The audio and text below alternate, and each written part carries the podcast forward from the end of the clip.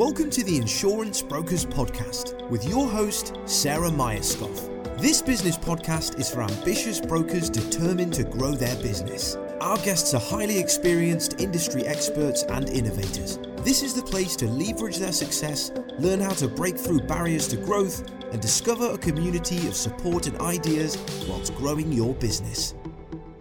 Good morning, Jason. Good morning, Steve. I'm really delighted to have you here on the Insurance Brokers podcast, take two, with no internet issues this time. Uh, I think it's a really interesting topic, one that's quite personal to me at the moment, uh, as you well know, and we're talking about water damage.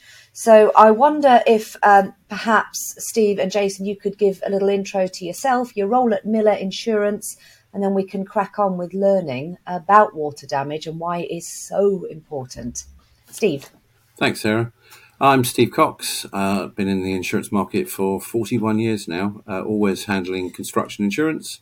And I'm the head of Miller's UK and international construction team. And my colleague Jason is going to introduce himself.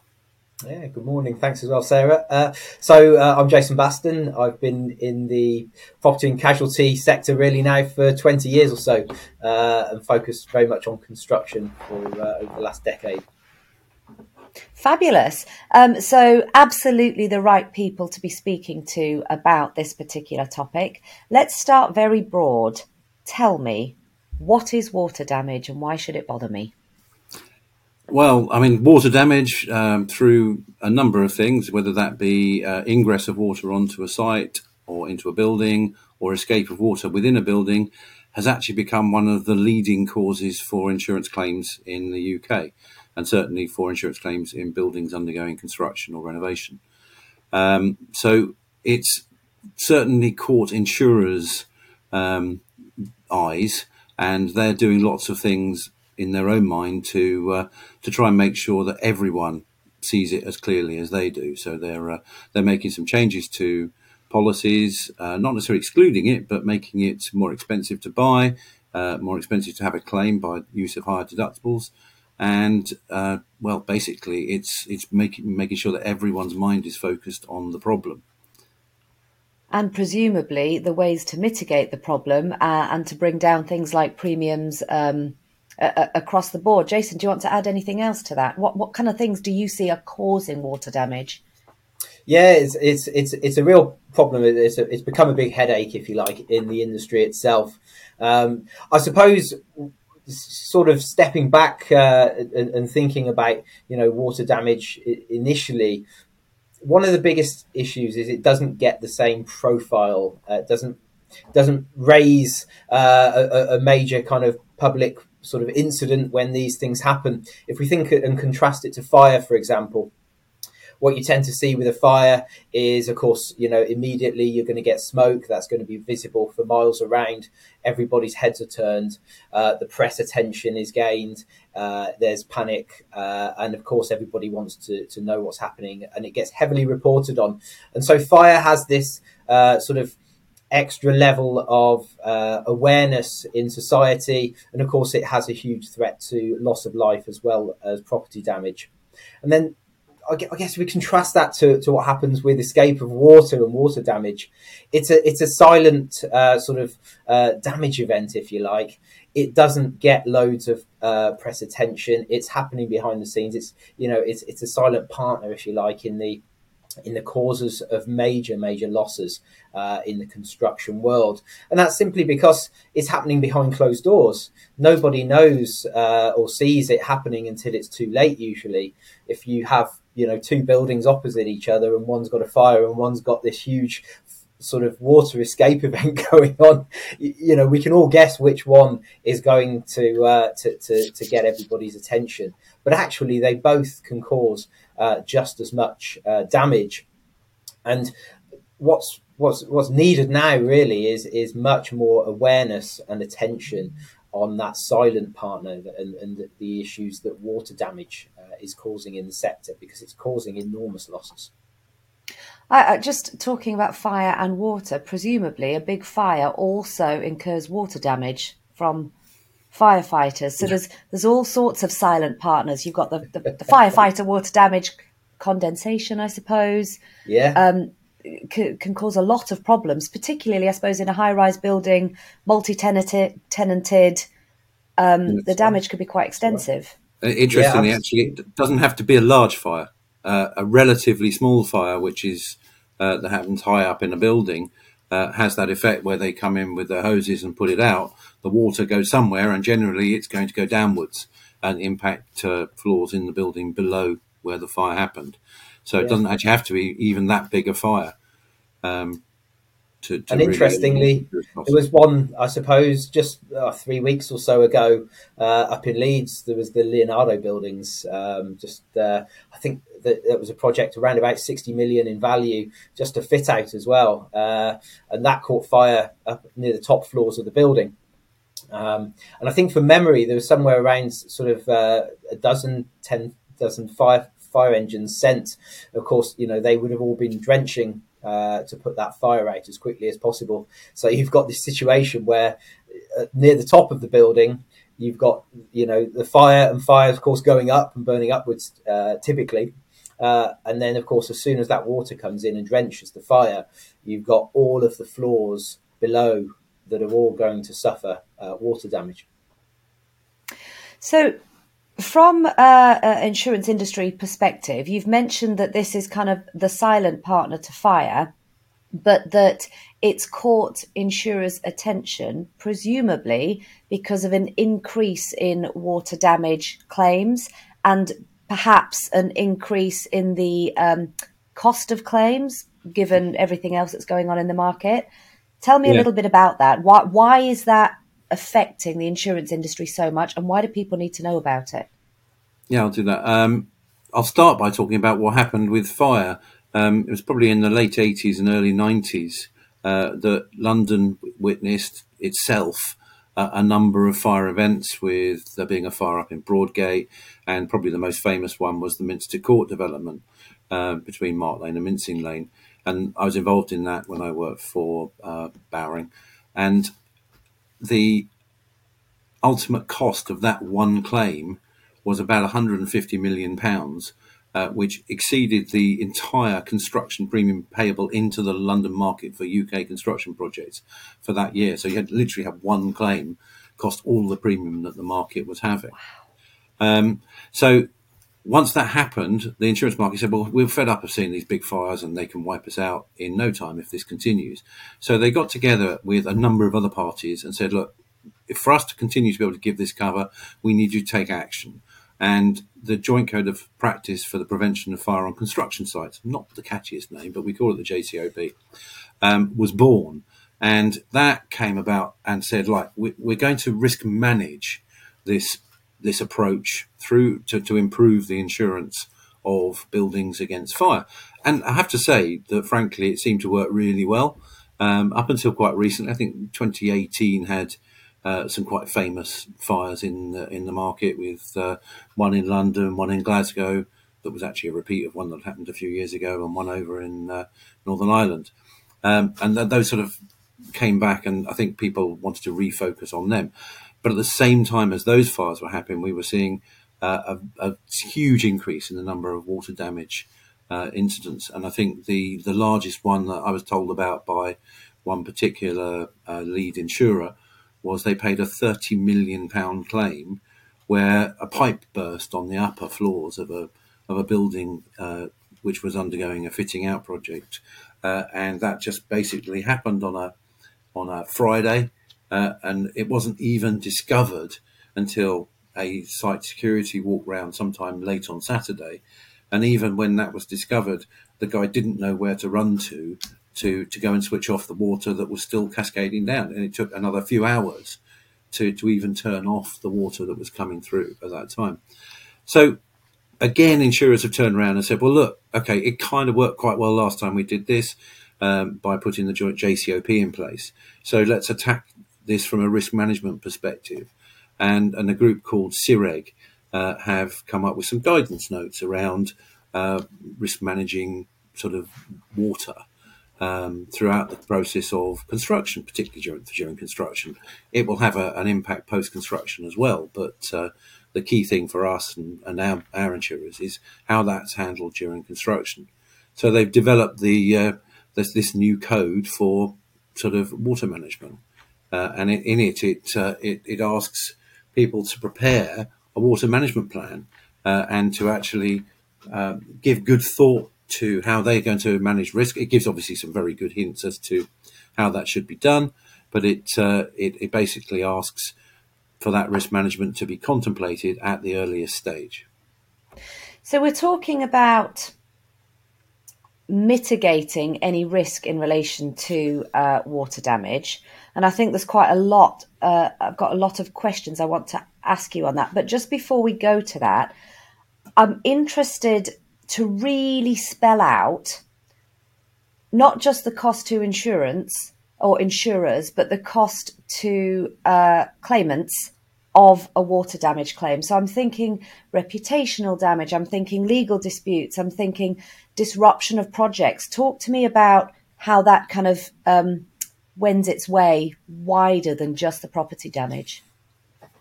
Yeah, absolutely. It so people don't often realise until it happens uh, the extent of the disruption and the the difficulties that water damage can lead to. Um, if we think about a project that is nearing completion, perhaps a few weeks away from that point of handover and, and, and practical completion of the works, we, you know, we've got a building uh, and a construction project that has amassed almost all of its build value by that point. And so when this damage event occurs, first of all, everybody is caught off guard. You know, they were expecting and planning just a few weeks' time to open this sort of delightful new construction project uh, for whatever its intended purpose at the end. And now they've got this whole new set of challenges to deal with. First of all, they're going to just try and assess the situation, understand what the, the problem is. Uh, but very quickly, the extent of the circumstances will start to, to play out uh, much greater. And if we think about what some of those things might be, the first one that's often ill considered is actually the loss of future income for a project. If we think about a hotel that might be constructed, some residential accommodations, student student accommodations, very popular at the moment, for example, the project was built on the understanding that there would be this revenue stream uh, attaching to the project as soon as the building was complete and could be opened. And so now we've got this situation where that income is not going to be earned for quite some time, uh, p- potentially a number of years later. And so there are enormous losses uh, straight away from the revenue that was intended and, and part of that financing of, of, the original construction project. I guess uh, as well, there's always a blame game after these incidents. So immediately somebody is going to look for the party that was at fault. What caused the loss in the first place? And there needs to be some very, very focused uh, and in depth work to understand where that loss originated and then trying to ascertain who was to blame. And of course, we live in a world of legal challenge, so who is liable to be uh, held accountable for the damages that were incurred? Those things take a lot of time. And of course, you know, you mentioned about reputational damage. Uh, relationships really matter in the construction industry. And so, what we tend to see, unfortunately, is this souring of relationships, protracted legal disputes. And of course, everything comes at enormous cost. So, at the same time as your revenue stream has dried up for a number of years potentially, you've also now got substantial legal costs, substantial legal challenges being undertaken and you're trying to get a contractor to come back to site to rectify the damage, who at the same time is also subject to uh, a lot of litigation work uh, and, and particularly down the subcontract chain very often to the subcontractors. And correct me if I'm wrong, but there's a um, in the construction industry there is a um, a bit of a supply and demand issue with some some uh, um, materials, but also there's a, a, huge increase in cost of materials.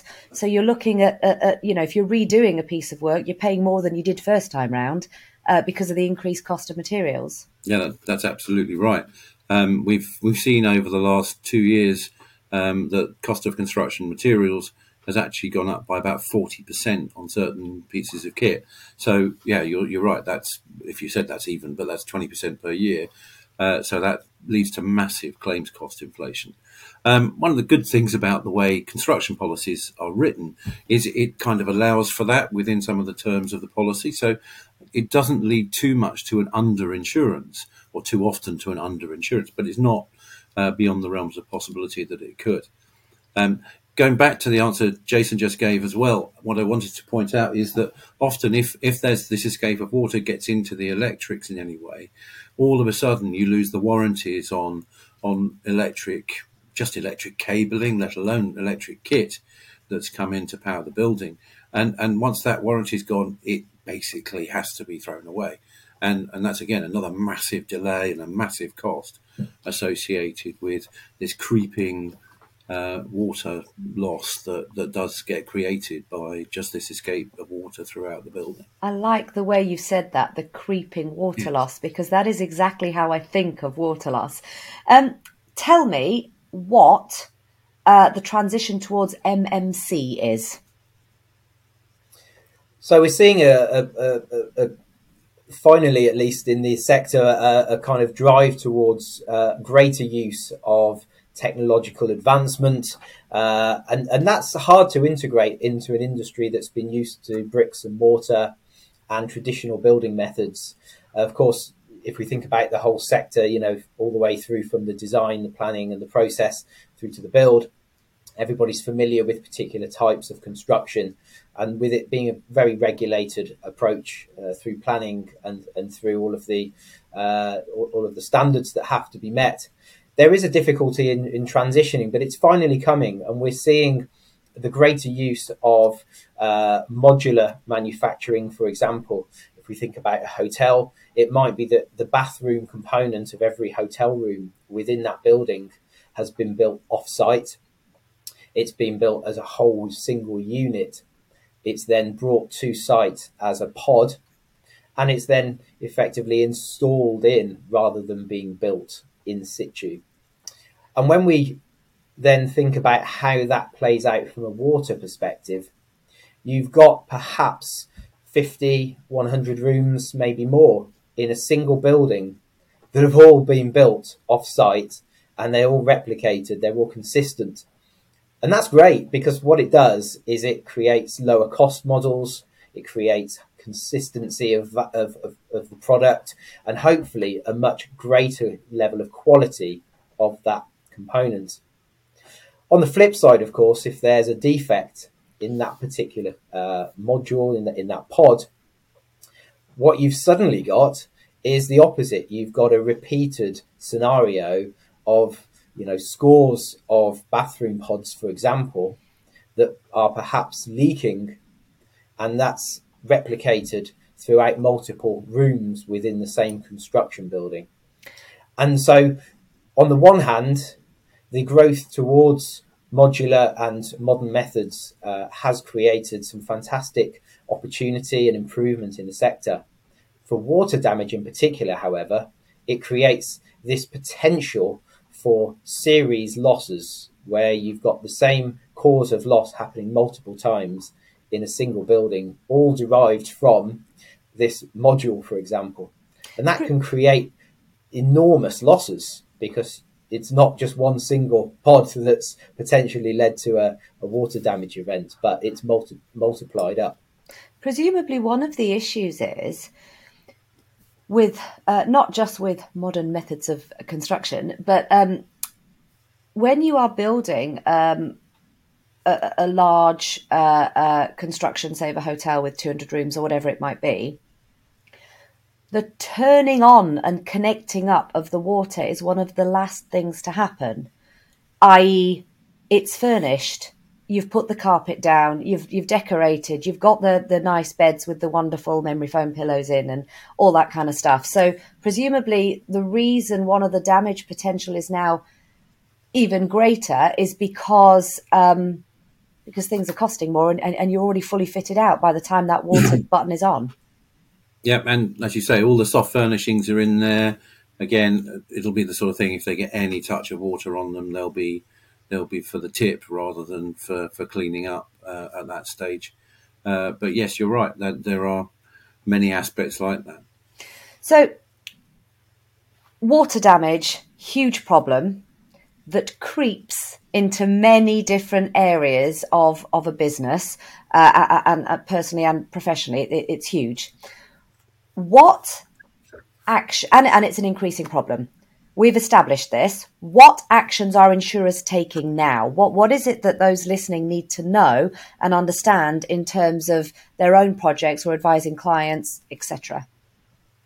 I'll go. The, the, first thing they're doing there is, as I may have mentioned earlier on, I think it's affecting premiums. Uh, so if they're losing money, they want to uh, charge more into the future. So I think the first thing it's doing is it's affecting the premium rates. The second thing it's doing is it's affecting the deductible, the, the sort of the amount of self-insured retention that uh, a client must have. Uh, when I say it's affecting it, I mean we've seen deductibles climb from maybe five to ten thousand pounds uh, up to one hundred and fifty thousand pounds. So a massive increase in the level of deductible. Now we might be able to negotiate that that sort of level from 150 back down a bit, maybe to 100 or 75 or even 50, with uh, the provision of an excellent water management plan. So a client that, that's gone through the process with his contractors uh, and has developed with those contractors a water management plan that is handling all of the issues that some of which you described about the that phase of testing commissioning uh, where it is that first test of a wet system uh, and being able to say right we know that we've got people on various floors that are going to spot any minor leaks. Uh, they're going to stay there for an hour. It's not just a turn it on turn it off. Um, there are stop valves put fitted on various uh, elements of the floor, maybe per floor, or in in the example of a, a, hotel suite, it may be per hotel suite. You can put a stop valve in on each each suite of a hotel, uh, and that these sort of issues are contemplated and uh, the risk management process is designed and actioned throughout the period of the policy, and most especially at those periods of high risk towards the end uh, of a construction period when you're finishing the the water system and indeed testing commissioning it. It's it's it, it's it is really crucial. The amount of site visits that I've I've attended, and you know, one of the common questions uh, when you're at a site visit, particularly if you have a, a surveyor in attendance uh, who's attending on behalf of the insurers and, and just wanting to, to to ensure that, that all of the risk management on site is appropriate other than fire, their next go to will be about the water systems on that site. And what's always really interesting is the response that that you witness when that question gets asked by the surveyor. I think as as humans, naturally, our first thoughts around water damage immediately go to water ingress. I think Steve, you mentioned, you know, how how that has impacted the the industry. And of course, we all think of floods; they they attract a lot of news attention. We've all perhaps witnessed, you know, a, a roof leak or some kind of water coming from outside of a building in, and that's what ingress is all about. But what is often forgotten and is not the immediate response of uh, of, of the the managers on a site typically is to think about the the risks of water within the building causing damage within the building. So, of course, naturally, then, uh, and, and this is where it really does get interesting when you when you witness these conversations happening. Of course, suddenly everybody's forced to to stop and, and, and, and about turn and start thinking about something which hadn't immediately sprung to mind: the risks of water from within the building causing damage within. And so, these uh, these conversations that are happening now within the industry are really where the insurers are trying to to create that engagement and that action. First of all, raising the awareness and highlighting the fact that the water damage is not just coming from outside; it's actually coming from water systems within the building. And so, the the guidance that we're talking about here, the CIRIG guidance, is very much focused on uh, that water system within the building, and it's very much focused on the, the larger commercial structures where we've got multiple floors, multiple tenants, perhaps, and of course, you know that that much greater risk. Presumably, there's kind of two levels to this this this risk management when you're looking at any building. You know, my house through to the to the big uh, high rise constructions, uh, and the two pronged approach has to be from day one, where you're looking at awareness of uh, of potential risks, um, proper management of the workmanship that's happening. Uh, because I know uh, uh, dodgy workmanship is, is, a big problem in these particular areas, right through to if there is an unforeseen problem that is not, you know, maybe it's a, a, a incorrectly um, insulated pipe that's frozen and burst, um, or, or, you know, whatever it might be, right through to if there is an issue, having all the stop valves and that kind of stuff. So there seems to be a very clear two pronged uh, approach. Can you talk to me about both in turn and what, what sort of things you're seeing and what, what the view insurers are taking on each of those areas? Yeah, I mean the the things you described. I mean there are there are ways to stop the loss happening in the first place. I talked about managing the risk into into a way that everything is done very well and very professionally, and risk surveys are often the, the way that, that that's happening. But then the probably the key one in insurers' heads at the moment is is the reduction of a loss should an event happen. I mean, we're in insurance and we need there to be events. I mean, I say that very loosely. Um, we live off the fact that people have accidents, people have claims, um, and that they need to buy insurance as a result. But what insurers are saying is, okay, well, we kind of get that these things are going to happen, but how can we minimise the loss?